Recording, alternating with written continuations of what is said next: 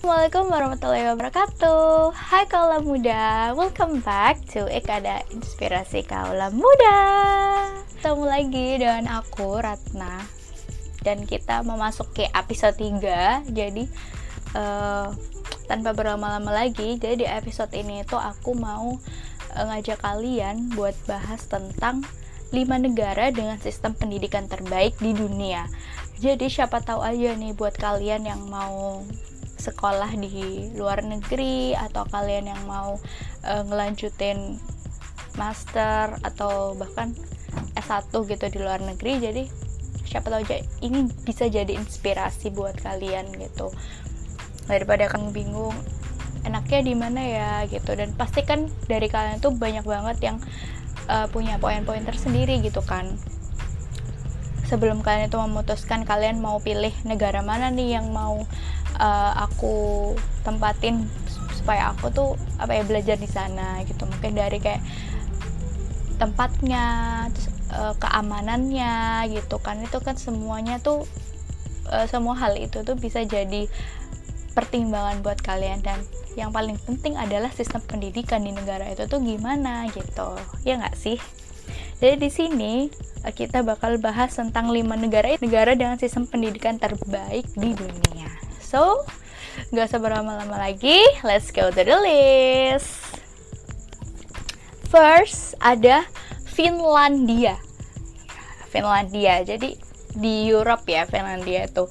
Jadi sistem pendidikan di negara yang terletak di ujung benua Eropa itu benar-benar unik banget gitu. Kayak mulai dari gratis biaya pendidikan yang pertama. Terus habis itu nggak ada kayak seragam seragaman gitu terus nggak ada unas gitu. Jadi di sana tuh nggak ada unas guys. Sampai suasana belajar yang benar-benar tergolong santai dan pokoknya tuh informal banget gitu. Jadi mungkin kesannya kayak nggak kaku gitu kan enjoy gitu. Dan mungkin kalian juga pernah dengar kayak kalau belajar itu sebenarnya tuh di suasana apa pun mau di mana pun terus lagi ngapain pun itu bisa belajar gitu. Dan mungkin um, Finlandia itu mereka pingin kayak suasananya tuh enjoy santai gitu sehingga orang-orangnya tuh nggak tertekan dan bisa menangkap ilmu dengan baik. Mungkin kayak gitu ya. Dan tapi meskipun kayak gitu Finlandia tuh malah justru jadi negara terbaik di dunia gitu dalam sistem pendidikannya. Mungkin kayak kalian lihat oh sistemnya kayak gitu mungkin santoy kok bisa ya santoy gitu. Tapi kan justru mungkin itu kunci dari mereka bisa dapat predikat negara dengan sistem pendidikan terbaik di luar negeri eh di luar negeri dunia gitu. Dan kuncinya mungkin salah satu kuncinya juga itu mereka itu hanya memilih orang-orang terbaik untuk jadi guru dan menerapkan kecintaan membaca pada waris sejak dini. Jadi sejak kecil itu mereka udah uh, dituntut apa ya memilih hal-hal yang terbaik gitu. Kayak dari gurunya tuh mungkin harus yang pinter banget gitu. Jadinya apa ya bisa mengamalkan ilmunya dengan baik gitu. Salah satunya bukan cuman kayak pintar dari segi pengetahuan aja tapi kan juga gimana caranya mengajar terus strategi-strategi yang dia lakukan karena setiap murid atau setiap orang ya itu punya cara tersendiri buat belajar buat nangkep pelajaran itu. Dan kadang guru tuh emang harus punya sisi dia tuh fleksibel dan bisa kayak oh kalau anak ini berarti aku harus kasih uh, strategi yang kayak gini aku harus kalau dia yang mungkin lebih diam aku harus kasih yang kayak gini supaya dia jadi aktif dan jadi kritis gitu. Mungkin kayak gitu. Oke okay, next. List nomor 2 ada negara China. So jadi uh, perlu kalian ketahui uh, kalau beberapa daerah di Cina itu punya kualitas pendidikan yang tinggi gitu.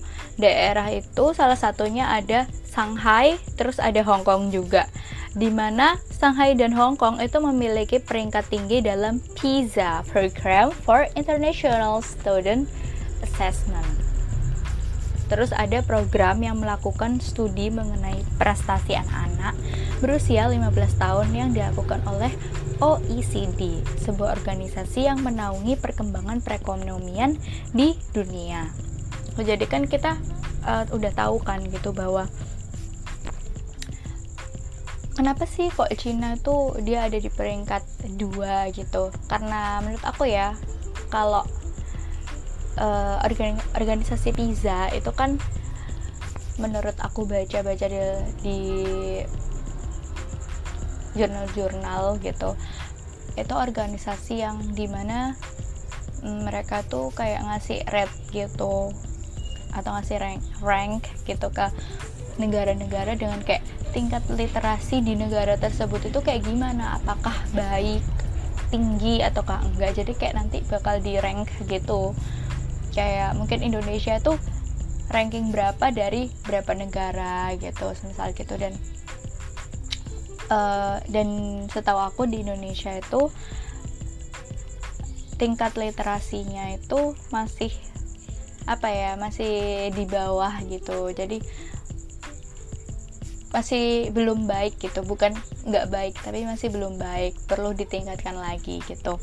Sedangkan China ini dan ini kan sudah ada faktanya bahwa China itu dia literasinya tuh tinggi gitu. Apa ya salah satu dari yang tertinggi gitulah sehingga kan kita bisa lihat bahwa litera apa ya bahwa literasi itu sih gitu literasi itu bukan semacam kayak cuman kalian baca gitu jadi istilah umumnya itu uh, kemampuan atau keterampilan individu dalam membaca, menulis, berbicara, menghitung, dan memecahkan masalah pada tingkat keahlian tertentu yang diperlukan dalam kehidupan sehari-hari.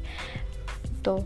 Dan dalam bahasa Latin nih, literasi itu disebut uh, literatus, artinya orang yang belajar gitu. Dan dari National Institute for Literacy juga menjelaskan bahwa yang dimaksud dengan literasi adalah kemampuan seseorang untuk membaca, menulis, berbicara, menghitung, dan memecahkan masalah pada tingkat keahlian yang diperlukan dalam pekerjaan, keluarga, dan masyarakat. Gitu. Dan ada juga fak, uh, ada fak, bukan fakta sih, ada juga nih menurut UNESCO bahwa Literasi itu adalah seperangkat keterampilan yang nyata, khususnya keterampilan kognitif dalam membaca dan menulis yang terlepas dari konteks di mana keterampilan yang dimaksud diperoleh, dari siapa keterampilan diperoleh dan bagaimana cara perolehnya. Gitu.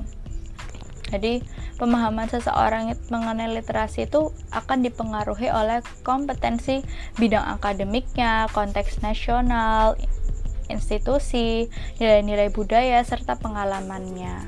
Gitu. Jadi itu udah kayak paket komplit gitu. Bayangin kan itu kan udah kayak macam dalam literasi itu udah sekalian sama kalian membaca kemampuan-kemampuan yang diperlukan terus kalian juga bisa memecahkan masalah. Berarti kan itu akan nyambung ya ke kayak seberapa kritis orang tersebut gitu. Dan bayangin aja gitu kalau misalnya tingkat literasinya tuh tinggi berarti kan orang-orangnya tuh pada kritis gitu. Dan rata-rata sih orang kritis itu dia cerdas ya gitu. Jadi bisa apa ya mereka tuh bisa mikirin solusi gitu. Dan jenis-jenis literasi itu banyak banget. Ada literasi media, literasi digital inklusif, literasi informasi, literasi saintifik, literasi hukum, literasi ketatanegaraan, literasi ekonomi makro, dan literasi sastra. Itu yang aku tahu gitu. Tapi mungkin ada literasi lain mungkin yang belum aku sebutin gitu di luar sana jadi itulah sebabnya kenapa sih kok Cina itu bisa dapat peringkat kedua gitu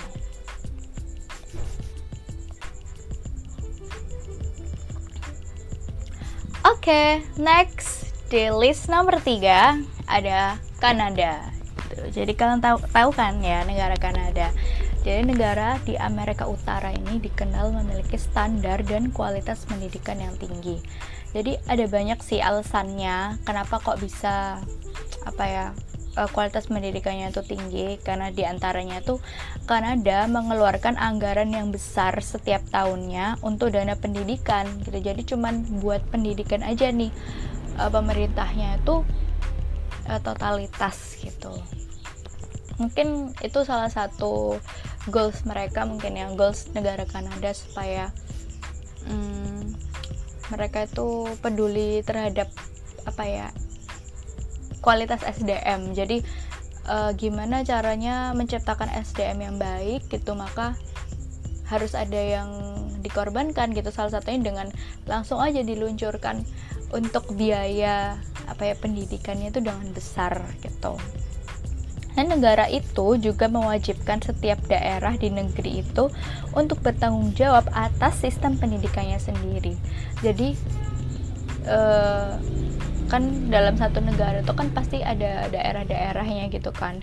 Dan di daerahnya tuh dikasih wewenang buat apa ya buat ngurusin atau lebih tepatnya mengontrol daerahnya sendiri gitu dengan ketat gitu kan karena satu negara kan nggak bisa ya kalau uh, menghandle gitu banyak-banyak daerah gitu. Jadi kan ya istilahnya kayak kayak di Indonesia gitu kan. Kayak ada ada negara ada pemerintahan pusat gitu dan itu mereka memberikan wewenang eh, atau memberikan tugas gitu ya ke pemerintah daerah itu untuk benar-benar fokus atau benar-benar kayak atur deh gimana pokoknya pendidikannya tuh gimana gitu dan selain itu uh, meskipun biaya buat sekolah di sana itu nggak gratis ya kan jelas bayar gitu. Kalau kita mau kuliah di luar negeri gitu kan. Tapi biaya hidup dan pendidikan di Kanada itu dia tuh cenderung lebih rendah daripada negara Eropa dan Amerika Utara lainnya gitu. Jadi mungkin itu bisa jadi salah satu pertimbangan kalian sih kayak kalian mau yang low budget gitu. Aku mau di luar negeri tapi yang nggak mahal-mahal banget gitu biaya hidupnya. Mungkin kalian bisa pilih di Kanada kan lumayan juga kan udah udah sistem pendidikannya bagus terus biaya hidupnya juga nggak tinggi alias kayak rendah atau bahkan standar gitu. Itu benar-benar suatu keuntungan banget gitu. Buat kalian yang mau yang lagi cari-cari negara mana sih enaknya yang bisa bikin aku gak boros-boros banget gitu. Lumayan sih benar-benar. Dan dengan adanya fakta itu jadi negara itu tuh sering dijadikan pilihan mahasiswa buat melanjutkan studi kesarjanaannya. Terus ada lagi fakta bahwa stabilitas negara ini di bidang politik menempati peringkat yang tinggi dalam Global Peace Index dan Human Development Index PBB. Dan itu menjadi faktor penting yang uh, dalam tumbuh pesatnya pendidikan di negara itu gitu. Jadi mungkin dengan adanya peringkat itu jadi bikin kalian kayak merasa oke okay, berarti uh, lumayan aman lah gitu kan karena dapat uh, sertifikasi dapat peringkat kayak gitu kan. Berarti kan kalian juga bisa menjamin diri kalian sendiri untuk datang ke negeri orang ke negeri Kanada itu buat belajar gitu. Oke, okay, next. Selanjutnya ada di list nomor 4 ada negara Korea Selatan. Yeay. ini mungkin benar-benar jadi titik terang buat kalian ya. Kalau kalian ini anak K-pop gitu. Kan di Indonesia tuh menjamur banget nih anak K-pop gitu. Termasuk aku sih dulu sampai sekarang juga ya tapi udah mulai berkurang dikit. Curhat dikit nggak apa-apa ya. jadi negara Korea Selatan itu uh, tercatat mengalami pertumbuhan yang sangat pesat gitu. Dan faktanya itu uh, salah satu poinnya gitu. Kenapa kok uh, Korea Selatan itu jadi negara dengan sistem pendidikan yang bagus gitu? Karena teknologi di sana itu jadi poin utama dalam perkembangan pendidikan di sana. Jadi salah satu implementasinya yaitu Korea Selatan itu jadi negara pertama yang menyediakan layanan akses internet berkecepatan tinggi untuk siswa-siswa. Itu baik itu dari siswa sekolah dasar sekolah menengah bahkan uh, menengah atas juga gitu kan. Jadi bayangin dong bahwa sekolah-sekolah itu udah dikasih kayak akses internet tercepat gitu. Kalau nggak salah itu 5G ya gitu kan. Di mana mungkin negara lain atau ya nggak jauh-jauh negara kita tuh 4G gitu kan. Tapi negara mereka tuh udah udah ngeluarin internet yang lebih cepat lagi 5G gitu. Dan semakin cepat internet itu maka semakin bagus kan gitu. Teknologinya udah maju banget gitu. Kelihatan sih bahwa mereka tuh um, satukan teknologi eh teknologi gitu dan enak banget. Dan kalau aku pernah tahu faktanya bahwa Korea Selatan itu di mana-mana itu ada wifi gratis gitu katanya ya. Tapi nggak tahu faktanya iya atau enggak gitu cuman aku pernah dengar-dengar aja gitu. Dan menurut aku keren sih gitu. Jadi buat kalian yang kalau mau uh, sekolah gitu. Tapi kalian tuh bingung kan kayak aku nggak mau jauh-jauh mau Asia aja gitu. Dan tapi aku tuh pengen ngebucin gitu sama opa. Pilihan kalian tuh tepat kalau kalian sekolah di Korea Selatan gitu karena sistem pendidikannya baik. Jadi kalian bisa dapat kualitas di diri kalian tapi kalian juga bisa ngebucin atau kalian juga bisa biasanya tuh ya kalau kalian tuh ngebucin sama opa-opa gitu kalian pasti bisa bucin juga nih sama negaranya gitu. Kayak negara Korea tuh bagus gini-gini dan kalau aku lihat di drama Korea sih itu suka banget gitu. Mungkin kalian juga pengen gitu datang-datang ke tempat di mana aku mau datang ke sini karena itu tuh pernah dijadiin apa ya setting untuk apa syuting drama Korea apa gitu. Dan kalian tepat banget ya kalau ke sana udah. Kalau niat kalian untuk dua. Kan ada sih orang itu yang kayak niatnya aku mau ke luar negeri buat belajar gitu. Tapi itu kayak di sisi kecil kalian tuh kayak pengen juga karena suasananya gitu kan. Senyamannya kalian aja lah kalau misalnya kalian ya bodo amat kalau misalnya orang-orang kayak lo mau ke sini lo mau sekolah ke sana tuh gara-gara itu kan.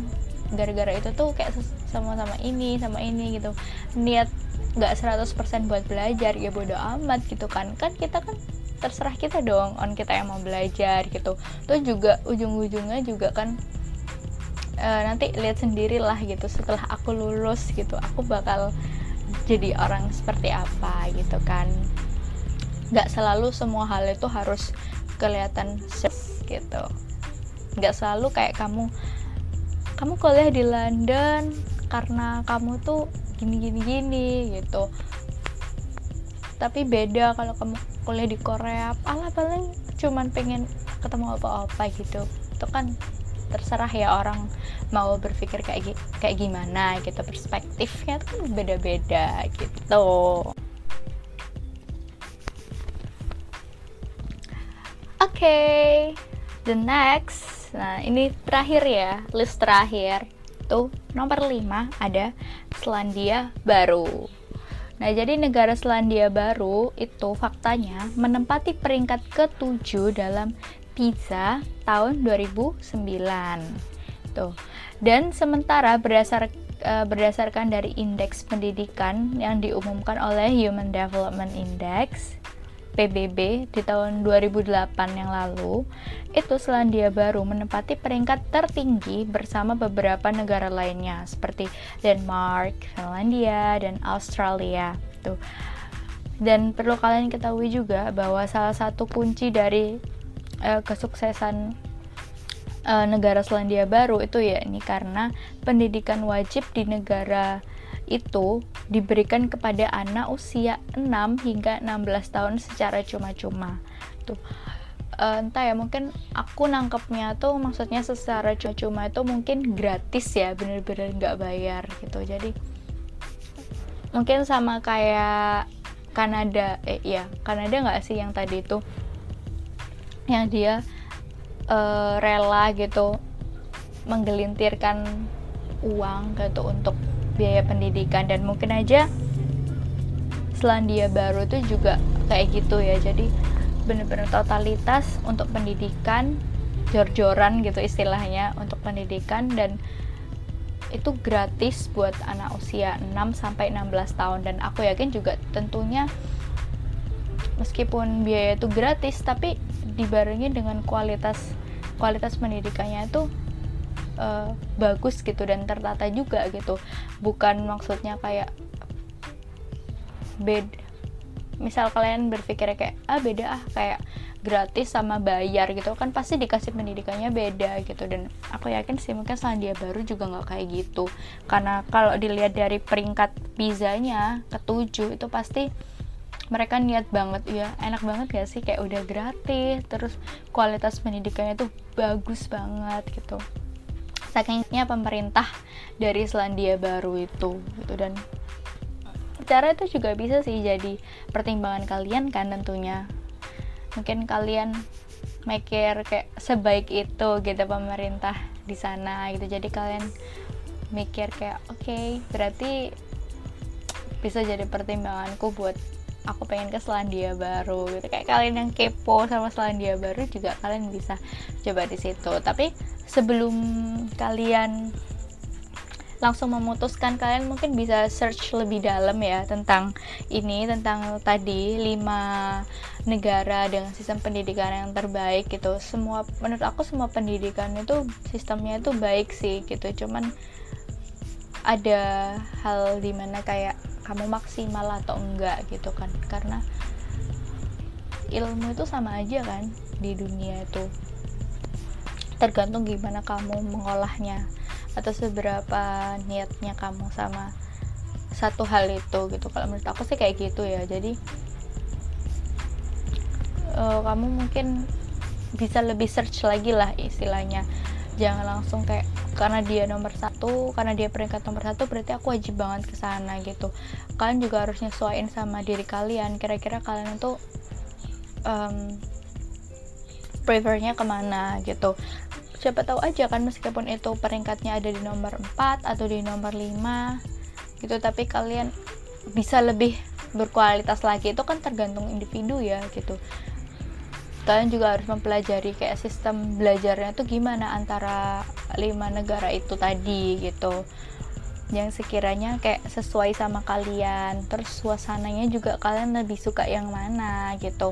Itu bisa jadi pertimbangan kalian. Terus yang terpenting adalah biaya hidupnya. Itu tadi biaya hidup kalian itu waktu di uh, salah satu negara itu tuh gimana gitu. Kalian mau cari yang mahal karena kalian mungkin anak sultan ya whatever ya gitu. Atau kalian mau cari yang biasa-biasa aja gitu. Jadi nggak terlalu ngabisin uang gitu. Nggak terlalu hedon juga gitu kan. Kalau kalau ada yang hemat kenapa enggak gitu kan. Gitu. Atau kalian juga cari dari tempatnya gitu. Misal kayak kampus kalian itu uh, deket sama apa kalian lebih suka deket dari apa gitu. Dan atau bahkan juga kalian pasti cari yang paling utama adalah kalian cari jurusan gitu kan. Dari di negara itu tuh kalau ada university ini gitu kalian juga pasti bakal menentukan itu berdasarkan jurusan kan. Of course ya kan. Kalian mau uh, misal kalian ngambil filosofi tapi ternyata bagus di kampus yang ini gitu. Meskipun karena predikat sistem pendidikan itu kan universal gitu. Nggak selalu kayak dalam bukan berarti dalam setiap major itu bagus gitu. Meskipun dia tuh ada di nomor satu gitu. Nggak gitu sih menurut aku ya. Dan kalian atau kalian uh, bisa lebih prefer ke oh, aku suka di negara ini karena dan kalau pas aku udah search ternyata di situ tuh banyak banget makanan hal atau gimana atau ada apa mungkin dari hal-hal yang paling kecil gitu hal detail kayak ada masjid nggak atau gimana sama orang-orang yang tapi aku yakin sih kalau dengan pendidikan yang terbaik ya dengan negara pendidikan terbaik itu mungkin orang-orangnya bisa ramah gitu. Dan mungkin rata-rata orangnya tuh lebih kayak independen dan lebih cuek sih ya kan rata-rata gitu. Tapi nggak tahu juga sih ini kan cuma pandang uang kalian mungkin kan punya pandangan lain gak gitu. Oke. Okay. jadi itu dia 5 dengan sistem pendidikan yang terbaik di dunia gitu. Dan semoga itu bisa jadi pertimbangan kalian bisa jadi apa ya inspirasi atau motivasi bisa aja kan gitu buat kalian. Kalau kalian tuh pengen uh, ngelanjutin sekolah gitu di luar negeri gitu. S1 atau S2 gitu. Ya itu terserah kalian gitu. Dan semoga dengan adanya list-list ini tadi itu bisa mencerahkan pikiran kalian yang lagi budrek. Atau budrek yang lagi kayak bingung gitu. Semoga bermanfaat lah intinya untuk kalian Oke okay, teman-teman kaula muda, thank you so much for listening me today. I hope you enjoy it and I want to say don't forget to follow my podcast, especially every episode. Okay? And have a nice day. See you. Wassalamualaikum warahmatullahi wabarakatuh.